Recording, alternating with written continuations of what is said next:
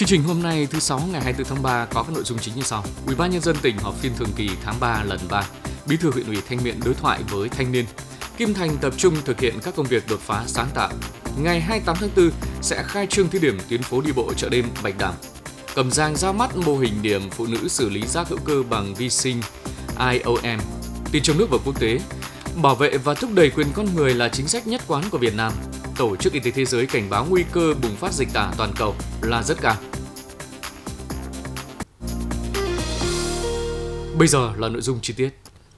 Sáng nay 24 tháng 3, Ủy ban nhân dân tỉnh họp phiên thường kỳ tháng 3 lần 3, Ủy viên Ban Thường vụ tỉnh ủy, Phó Chủ tịch Thường trực Ủy ban nhân dân tỉnh Lưu Văn Bản chủ trì phiên họp. Mở đầu phiên họp, đoàn thanh tra liên ngành của tỉnh báo cáo kết quả thanh tra đột xuất việc chấp hành pháp luật đầu tư đất đai xây dựng bảo vệ môi trường, chấp hành nghĩa vụ tài chính và sử dụng vốn vay ODA trong hoạt động sản xuất kinh doanh đối với công ty cổ phần môi trường APT Serafin Hải Dương và công ty cổ phần quản lý công trình đô thị Hải Dương tại hai nhà máy xử lý rác thải xã Việt Hồng, huyện Thanh Hà. Trong kết luận thanh tra chỉ rõ 11 điểm tồn tại, yêu cầu doanh nghiệp phải khắc phục. Phó Chủ tịch Thường trực Ủy ban nhân dân tỉnh Lưu Văn Bản kết luận, Ủy ban nhân dân tỉnh nhất trí với dự thảo kết luận thanh tra, giao cho Sở Xây dựng các sở ngành liên quan chủ trì phối hợp với huyện Thanh Hà và doanh nghiệp khắc phục những tồn tại liên quan. Đối với tồn tại liên quan đến chấp hành nghĩa vụ tài chính và sử dụng vốn vay ODA, giao cho đoàn thanh tra với vai trò tham gia của Sở Tài chính và các đơn vị tham gia tiếp tục làm rõ trách nhiệm của tổ chức cá nhân liên quan đến việc để thất thoát tài sản của nhà nước trên cơ sở các tài liệu liên quan và quá trình chuyển giao kết luận bằng văn bản, chuyển các cơ quan chức năng xử lý theo quy định của pháp luật. Đối với báo cáo của Sở Kế hoạch và Đầu tư đánh giá thực trạng hoạt động xử lý chất thải rắn sinh hoạt và thu hút đầu tư nhà máy đốt rác phát điện trên địa bàn tỉnh, sau khi nghe các ý kiến tham gia, Phó Chủ tịch Thường trực Ủy ban nhân dân tỉnh giao Sở Tài nguyên và Môi trường chủ trì phối hợp với các sở ngành liên quan và địa phương trong 3 ngày phải hoàn thành báo cáo đánh giá hiệu quả và tác động của việc phân loại rác tại nguồn ở huyện Nam Sách. Trên cơ sở đó, Ủy ban nhân dân tỉnh thống nhất báo cáo Ban Thường vụ tỉnh ủy tiếp tục kêu gọi nhà đầu tư xây dựng nhà máy đốt rác phát điện trên địa bàn tỉnh, công suất xử lý mỗi ngày khoảng 1.000 tấn rác thải, gồm rác thải sinh hoạt, rác thải công nghiệp và rác thải nguy hại. Tại phiên họp Ủy ban nhân dân tỉnh tháng 3 lần này, Ủy ban nhân dân tỉnh cũng nghe và cho ý kiến và báo cáo của Sở Giao thông Vận tải về phương án triển khai các dự án công trình giao thông trọng điểm do Ủy ban nhân dân cấp huyện làm chủ đầu tư. Sở Xây dựng báo cáo các nội dung phương án điều chỉnh quy hoạch khu vực phía đông, đại lộ Võ Nguyên Giáp thuộc quy hoạch phân khu liên hợp văn hóa thể thao, giáo dục y tế và khu dân cư kết hợp dịch vụ thương mại phía nam thành phố Hải Dương. Tờ trình việc ban hành quyết định phân cấp một số nội dung về quản lý kiến trúc trên địa bàn tỉnh. Tờ trình việc thành lập hội đồng thẩm định nhiệm vụ và đồ án quy hoạch xây dựng, quy hoạch đô thị thuộc thẩm quyền phê duyệt của Ủy ban nhân dân tỉnh. Sở Văn hóa Thể thao và Du lịch báo cáo dự án tô bổ, tôn tạo di tích nhà tưởng niệm Phó Chủ tịch Hội đồng Nhà nước Lê Thanh Nghị. Sở Thông tin và Truyền thông báo cáo kết quả thực hiện nghị quyết số 06 của tỉnh ủy về chuyển đổi số giai đoạn 2021-2025, định hướng đến năm 2030. Văn phòng Ủy ban nhân dân tỉnh báo cáo nội dung đề nghị chấp thuận chủ trương tiếp nhận dự án đầu tư của công ty CL Linh Hải Dương Việt Nam tại khu công nghiệp An Phát 1, huyện Nam Sách. Chủ tịch Ủy ban nhân dân tỉnh Triệu Thế Hùng vừa ký ban hành chỉ thị 03 về việc tiếp tục tăng cường nâng cao hiệu quả công tác cải cách hành chính trên địa bàn tỉnh. Trong chỉ thị, Chủ tịch Ủy ban nhân dân tỉnh yêu cầu thủ trưởng các sở ban ngành của tỉnh, Chủ tịch Ủy ban nhân dân các huyện thành phố thị xã tập trung tổ chức thực hiện các giải pháp nâng cao chất lượng quản lý điều hành. Người đứng đầu phải thể hiện vai trò nêu gương trong chấp hành, thực hiện cải cách hành chính, tiếp tục ra soát sắp xếp kiện toàn tổ chức bộ máy các cơ quan hành chính và đơn vị sự nghiệp công lập, cơ cấu lại đội ngũ công chức viên chức, bố trí sắp xếp đảm bảo theo vị trí việc làm đã được phê duyệt, giải quyết dứt điểm. Tình trạng số lượng cấp phó của tổ chức bên trong đối với sở ban ngành còn thừa so với quy định. Đẩy mạnh cải cách chế độ công vụ, siết chặt kỷ luật kỷ cương hành chính, kiên quyết thực hiện tinh giản biên chế theo đúng chủ trương của Đảng và pháp luật của nhà nước, tập trung thực hiện các giải pháp để nâng cao chất lượng cải cách hành chính phục vụ người dân và doanh nghiệp, thường xuyên ra soát, đơn giản hóa, kiểm soát thủ tục hành chính theo đúng quy định, đẩy nhanh việc triển khai số hóa hồ sơ giấy tờ, kết quả giải quyết thủ tục hành chính, khẩn trương thực hiện việc kiểm điểm, xác định nguyên nhân, làm rõ trách nhiệm của từng tập thể cá nhân liên quan về những hạn chế, yếu kém, bị trừ điểm đối với từng lĩnh vực cải cách hành chính, từ đó có giải pháp khắc phục trong thời gian sớm nhất. Đối với cơ quan đơn vị người đứng đầu, được đánh giá xếp loại ở mức hoàn thành nhiệm vụ về cơ quan hành chính và cơ quan đơn vị có chỉ số điểm thành phần lĩnh vực cải cách thủ tục hành chính, lĩnh vực xây dựng và phát triển chính quyền điện tử, chính quyền số đạt dưới 75% số điểm tối đa, gửi báo cáo kiểm điểm về Ủy ban nhân dân tỉnh qua Sở Nội vụ trước ngày 1 tháng 4 năm 2023 yêu cầu thủ trưởng các sở ban ngành và chủ tịch ủy ban nhân dân các huyện thị xã thành phố đăng ký công việc đột phá sáng tạo và giải pháp thực hiện nhằm nâng cao chỉ số cải cách hành chính. Thực hiện chương trình tiếp xúc đối thoại của người đứng đầu cấp ủy chính quyền với nhân dân, huyện Thanh Miện vừa tổ chức buổi đối thoại giữa Bí thư huyện ủy, Chủ tịch Hội đồng nhân dân huyện với gần 200 đoàn viên thanh niên trên địa bàn huyện. Chủ đề của buổi đối thoại là tuổi trẻ Thanh Miện thể hiện ý chí khát vọng khởi nghiệp lập nghiệp trong nền kinh tế số và trách nhiệm của thanh niên trong xây dựng và bảo vệ Tổ quốc. Ban tổ chức đã tập hợp được gần 200 câu hỏi ý kiến của đoàn viên thanh niên trên địa bàn huyện gửi đến đồng chí Bí thư huyện ủy, Chủ tịch Hội đồng nhân dân huyện Thanh Miện xoay quanh các chủ đề chính như giáo dục lý tưởng, khơi dậy khát vọng cống hiến của thanh niên, việc định hướng cho thanh niên khi tham gia mạng xã hội để bảo vệ nền tảng tư tưởng của Đảng trên không gian mạng, đồng hành cùng thanh niên trong khởi nghiệp, phát triển kinh tế, giải quyết việc làm và đào tạo nghề, công tác phát triển Đảng trong tổ chức đoàn, việc sắp xếp quy hoạch nguồn cán bộ trẻ kế cận, thu hút nhân tài cũng được nhiều đoàn viên thanh niên quan tâm. Với tinh thần thẳng thắn, cởi mở, Bí thư huyện ủy, Chủ tịch Hội đồng Nhân dân huyện Thanh Miện Đồng Dũng Mạnh đã đối thoại giải đáp các ý kiến của đoàn viên thanh niên. Thưa quý vị và các bạn, với việc đăng ký và tập trung chỉ đạo đôn đốc thực hiện các công việc đột phá sáng tạo đã giúp huyện Kim Thành từng bước khắc phục những hạn chế, vướng mắc, tháo gỡ điểm nghẽn nút thắt, thúc đẩy phát triển kinh tế xã hội ở địa phương. Sau đây là ghi nhận của phóng viên thời sự. Trong năm 2022 vừa qua, Ban Thường vụ huyện ủy Kim Thành đăng ký với Ban Thường vụ tỉnh ủy và tập trung cao thực hiện 5 công việc đột phá sáng tạo. Đảng ủy Ủy ban nhân dân các xã thị trấn, người đứng đầu cấp ủy chính quyền, ban ngành đoàn thể từ huyện đến cơ sở đăng ký và nỗ lực thực hiện hơn 200 công việc đột phá sáng tạo, tập trung vào những việc khó, việc mới, góp phần thúc đẩy phát triển kinh tế xã hội, xây dựng Đảng hệ thống chính trị. Nét nổi bật là đã khắc phục hạn chế cải thiện mạnh mẽ chỉ số cải cách hành chính năm 2022, tăng 8 bậc so với năm 2021 Tại các xã thị trấn, với việc thực hiện công việc đột phá sáng tạo cũng đã tạo được chuyển biến rõ nét trong cải cách thủ tục hành chính. Ông Đồng Minh Hiến, Chủ tịch Ủy ban nhân dân xã Đồng Cẩm, huyện Kim Thành nói: Nhiệm vụ ờ, đột phá sáng tạo mà Đảng, chính quyền ờ, địa phương tập trung ờ, chỉ đạo trong đó thì nhiệm vụ cải cách thủ tục hành chính thực hiện cái dịch vụ công mức độ 3, mức độ 4, số hóa hồ sơ hộ tịch và thực hiện đề án 06 thực hiện cái chuyển đổi số quốc gia thì được diễn ra mạnh mẽ và rất là quyết liệt. Trong đó thì tập trung nỗ lực của toàn bộ cán bộ công chức thực hiện làm việc tại bộ phận một cửa và thực hiện liên thông giải quyết thủ tục hồ sơ cho doanh nghiệp, tổ chức, cá nhân và người dân đến thực hiện các cái giao dịch liên quan đến dịch vụ công rất là thuận lợi và nhanh chóng và chính xác. Năm 2023, Ban Thường vụ huyện ủy Kim Thành đã đăng ký với Ban Thường vụ tỉnh ủy 3 công việc đột phá sáng tạo trên các lĩnh vực, trong đó xác định tiếp tục đẩy mạnh thu hút đầu tư, tích cực ứng dụng tiến bộ khoa học kỹ thuật, phát triển các vùng sản xuất nông sản hàng hóa tập trung, đẩy mạnh xây dựng, quảng bá thương hiệu sản phẩm nông nghiệp có thế mạnh, có chất lượng, có sức cạnh tranh trên thị trường, phát huy hiệu quả công tác quy hoạch, khai thác tốt tiềm năng, tập trung huy động các nguồn lực, đẩy nhanh tiến độ giải phóng mặt bằng, xây dựng các công trình giao thông trọng điểm, thúc đẩy phát triển kinh tế xã hội trên địa bàn huyện, tiếp tục chú trọng nâng cao chất lượng cải cách thủ tục hành chính, quan tâm quy hoạch sử dụng luân chuyển gắn với đào tạo bồi dưỡng cán bộ. Ông Nguyễn Ngọc Tuyến, Phó Bí thư Thường trực huyện ủy Kim Thành cho biết thêm. Thì bên cạnh những cái công việc ờ, đột phá sáng tạo của huyện thì công việc ờ, đột ờ, đăng ký đột phá sáng tạo của các cái chi đảng bộ ờ, trực thuộc huyện ủy để đăng ký ờ, tập thể thì cũng đã ờ, đi vào nền nếp. Thế và có 152 đồng chí thuộc diện ban thường vụ huyện ủy quản lý thì cũng đã đều đăng ký đột phá sáng tạo. Nội dung đăng ký đột phá sáng tạo đấy thì cũng tập trung vào cái việc khó thế và những cái tồn tại hạn chế của năm 2022 của các cái cơ quan, đơn vị, địa phương mình thế và nội dung này đấy thì cũng đã giao cho ban tuyên giáo và ban tổ chức huyện ủy theo dõi thế rồi là kiểm tra cái công việc đột phá sáng tạo để đánh giá cái bình xét thi đua cuối năm để và đánh giá cái công tác cán bộ để hoàn thành các công việc đột phá sáng tạo đã đăng ký, nhiều cán bộ ở Kim Thành đã và đang tích cực đổi mới tư duy, ứng dụng chuyển đổi số, phát huy rõ nét vai trò trách nhiệm nêu gương trong thực hiện nhiệm vụ chính trị ở mỗi cơ quan, đơn vị và địa phương. Theo kế hoạch của Ủy ban nhân dân thành phố Hải Dương, phố đi bộ chợ đêm Bạch Đằng dự kiến sẽ diễn ra vào chiều tối thứ 6 ngày 28 tháng 4 năm 2023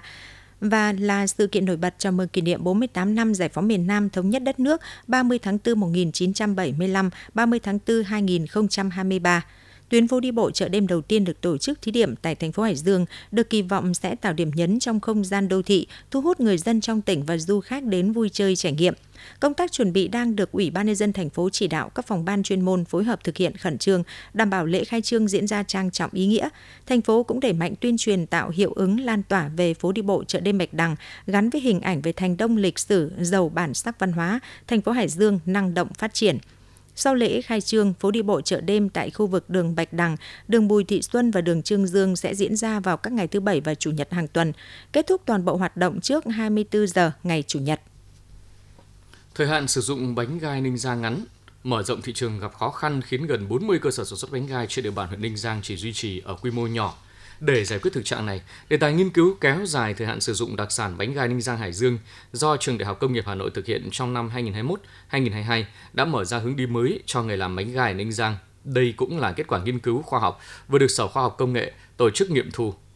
có được kết quả nghiên cứu kéo dài thời gian sử dụng bánh gai từ 3 ngày lên 7 ngày, ban chủ nhiệm đề tài đã tiến hành khảo sát, điều tra thực trạng sản xuất bánh gai ở Ninh Giang và xác định nguyên nhân bánh gai chỉ có thời hạn sử dụng 3 ngày là do vi khuẩn hiếu khí, nấm mốc và sự thoái hóa gel tinh bột.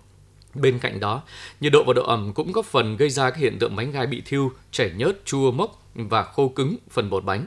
Trên cơ sở đó, ban chủ nhiệm đề tài đã nghiên cứu lựa chọn sử dụng một số phụ gia bảo quản thực phẩm thích hợp để chống vi khuẩn nấm mốc và chống khô cứng bánh gai Ninh Giang. Từ đó xây dựng cứu công thức và công trình kỹ thuật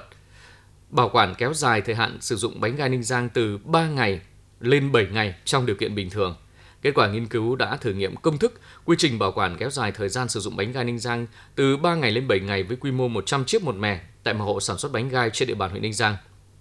Trên cơ sở kết quả thử nghiệm đạt được, ban chủ nhiệm đã hoàn thiện quy trình và xây dựng mô hình ứng dụng quy trình bảo quản kéo dài thời hạn sử dụng bánh gai cho 3 cơ sở sản xuất bánh gai có quy mô từ 200 đến 300 mẻ một bánh trên địa bàn huyện Ninh Giang để sản xuất bánh gai có thời hạn sử dụng lên tới 7 đến 8 ngày ở điều kiện bình thường, đảm bảo yêu cầu vệ sinh thực phẩm theo Bộ Y tế.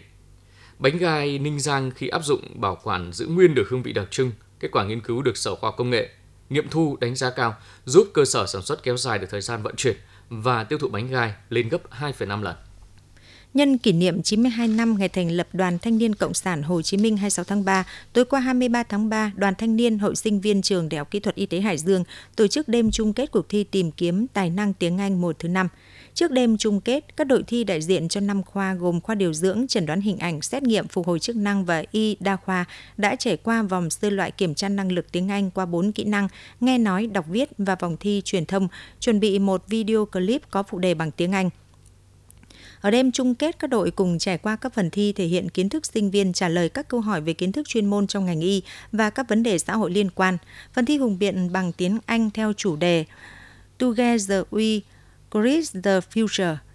Chúng ta cùng nhau kiến tạo tương lai và phần thi thể hiện tài năng sinh viên theo hình thức tiểu phẩm, kịch ngắn bằng tiếng Anh cũng cùng chủ đề về kiến tạo tương lai. Mục đích tổ chức cuộc thi tìm kiếm tài năng tiếng Anh nhằm thúc đẩy phong trào học tập của sinh viên nói chung và tiếp lửa đam mê học tập môn ngoại ngữ nói riêng, rèn luyện khả năng tự tin trong giao tiếp bằng tiếng Anh và hỗ trợ phát triển kỹ năng hội nhập quốc tế cho sinh viên Đại học Kỹ thuật Y tế Hải Dương.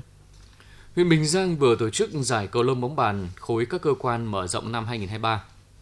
Đây là một trong các hoạt động hướng tới kỷ niệm 77 năm Ngày Thể thao Việt Nam 27 tháng 3 1946 27 tháng 3 2023. Tham dự giải cầu lông bóng bàn lần này có tổng số hơn 100 vận động viên đến từ 17 đơn vị được tuyển chọn của các đơn vị xã thị trấn cơ quan trong toàn huyện.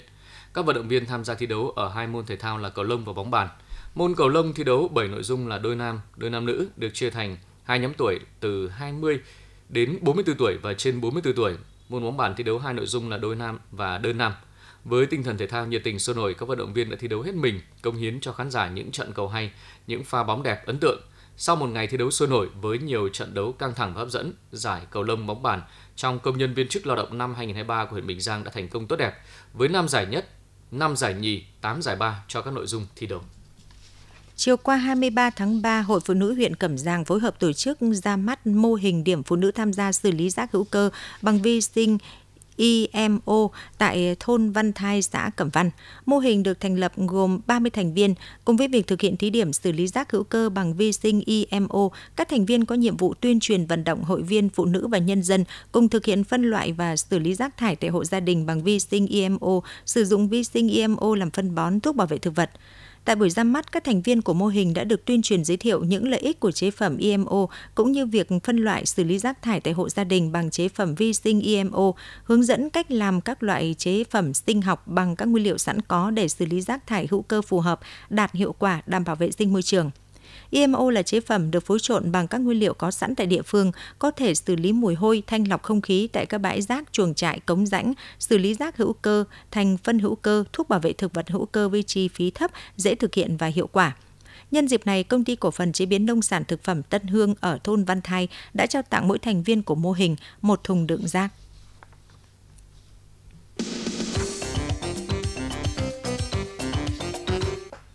Tin trong nước, Thủ tướng Chính phủ chỉ thị đẩy mạnh phân bổ giải ngân vốn đầu tư công 3 chương trình mục tiêu quốc gia năm 2023. Thủ tướng Chính phủ Phạm Minh Chính vừa ký ban hành chỉ thị số 08 CTTTG về các giải pháp các nhiệm vụ giải pháp trọng tâm đẩy mạnh phân bổ giải ngân vốn đầu tư công, ba chương trình mục tiêu quốc gia năm 2023 thực hiện chương trình phục hồi và phát triển kinh tế xã hội. Chỉ thị của Thủ tướng Chính phủ nêu rõ quan điểm định hướng chỉ đạo điều hành là xác định giải ngân vốn đầu tư công là một trong những nhiệm vụ chính trị quan trọng hàng đầu của các cấp, các ngành. Thực hiện điều hành chủ động linh hoạt kịp thời hiệu quả, phù hợp với tình hình và yêu cầu thực tiễn trên cơ sở chức năng nhiệm vụ quyền hạn. Bám sát nhận diện và đánh giá đúng tình hình, tăng cường năng lực dự báo, phản ứng chính sách, chú trọng nâng cao chất lượng công tác, chuẩn bị đầu tư, chuẩn bị dự án, chủ động linh hoạt hiệu quả trong tháo gỡ khó khăn vướng mắc về thể chế, cơ chế chính sách, tăng cường kỷ luật kỷ cương hành chính, đẩy mạnh phân cấp phân quyền, đề cao trách nhiệm nêu gương người đứng đầu, tăng cường phối hợp giữa các bộ phận cơ quan trung ương, địa phương, đơn vị bảo đảm hiệu quả, làm việc nào dứt điểm việc đó, không để kéo dài gây ách tắc lãng phí nguồn lực đẩy mạnh đổi mới sáng tạo chuyển đổi số ứng dụng công nghệ thông tin cải cách thủ tục hành chính trong mọi mặt hoạt động đầu tư công tăng cường công tác hậu kiểm trong giải ngân vốn đầu tư công khơi thông huy động sử dụng hiệu quả nguồn lực cho đầu tư lấy đầu tư công dẫn dắt và kích hoạt đầu tư tư. Đối với thực hiện ba chương trình mục tiêu quốc gia, Ban chỉ đạo Trung ương các chương trình mục tiêu quốc gia trực tiếp chỉ đạo điều hành kịp thời, đề xuất chính phủ, Thủ tướng Chính phủ các giải pháp tháo gỡ khó khăn vướng mắc trong tổ chức thực hiện chương trình tại các bộ và địa phương. Phó phát ngôn Bộ Ngoại giao Phạm Thu Hằng nêu rõ bảo vệ và thúc đẩy quyền con người là chính sách nhất quán của Việt Nam. Chiều qua 23 tháng 3 tại họp báo thường kỳ Bộ Ngoại giao, Phó phát ngôn Bộ Ngoại giao Phạm Thu Hằng đã nêu quan điểm trước thông tin ngày 20 tháng 3 vừa qua, Bộ Ngoại giao Hoa Kỳ công bố báo cáo nhân quyền thường niên năm 2022, trong đó nêu một số quốc gia châu Á bao gồm Việt Nam đã vi phạm nhân quyền nghiêm trọng và có hệ thống. Về nội dung này, bà Phạm Thu Hằng nêu rõ, bảo vệ và thúc đẩy quyền con người là chính sách nhất quán của Việt Nam. Việt Nam luôn xem con người là trung tâm, là động lực của quá trình đổi mới và công cuộc phát triển đất nước, luôn nỗ lực vì mục tiêu nâng cao đời sống, quyền thụ hưởng của người dân, không để ai bị bỏ lại phía sau. Các quyền và tự do cơ bản của con người được ghi nhận trong hiến pháp Việt Nam được bảo vệ thúc đẩy bởi các văn bản pháp luật cụ thể và được triển khai trong thực tiễn.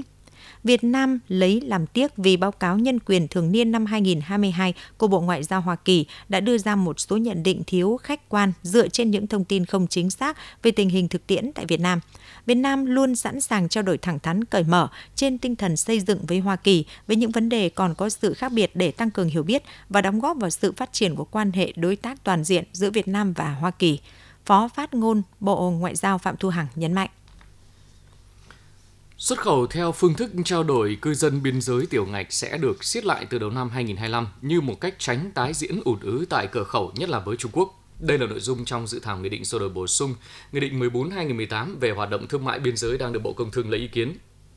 Từ ngày 1 tháng 1 năm 2025, Bộ Công Thương đề xuất phương thức trao đổi cư dân biên giới tiểu ngạch sẽ bị giảm dần số lần và số tiền được miễn thuế. Hàng xuất khẩu tiểu ngạch cũng sẽ phải đáp ứng các tiêu chuẩn về chất lượng, truy xuất nguồn gốc theo yêu cầu của nước nhập khẩu, kể cả đối với hàng hóa trao đổi cư dân biên giới. Chỉ cư dân khu vực biên giới mới được phép xuất khẩu theo hình thức trao đổi cư dân và chính thức áp dụng định mức đối với mua bán trao đổi hàng hóa của cư dân biên giới. Ngoài ra, khi thực hiện hoạt động mua bán trao đổi hàng hóa qua biên giới, cư dân phải có mặt để làm thủ tục xuất cảnh. Từ ngày 1 tháng 1 năm 2026, các mặt hàng đã được xuất khẩu vào Trung Quốc theo hình thức chính ngạch chỉ được phép làm thủ tục xuất khẩu tại cửa khẩu quốc tế, cửa khẩu chính cửa khẩu song phương và các cửa khẩu phụ, lối mở đã đạt thỏa thuận song phương về cho phép xuất nhập khẩu trao đổi hàng hóa. Kể từ đầu năm 2027, dừng toàn bộ hoạt động xuất khẩu nhập khẩu hàng hóa tại tất cả các cửa khẩu lối mở biên giới, chưa đạt thỏa thuận song phương về việc mở cửa khẩu lối mở biên giới. Từ ngày 1 tháng 1 năm 2028, tại tất cả các cửa khẩu lối mở chỉ cho phép làm thủ tục xuất khẩu sang Trung Quốc các mặt hàng được vào Trung Quốc qua cửa khẩu quốc tế, cửa khẩu chính. Bộ Công Thương cho biết, mục tiêu của nghị định sửa đổi nhằm đưa hoạt động trao đổi mua bán hàng hóa của cư dân biên giới về đúng bản chất của trao đổi cư dân, không cho phép lợi dụng hình thức trao đổi cư dân để buôn bán lớn, đồng thời thúc đẩy xuất khẩu hàng hóa theo hình thức thương mại chính ngạch, khắc phục tình trạng ùn tắc hàng hóa tại các cửa khẩu biên giới vào thời gian vừa qua.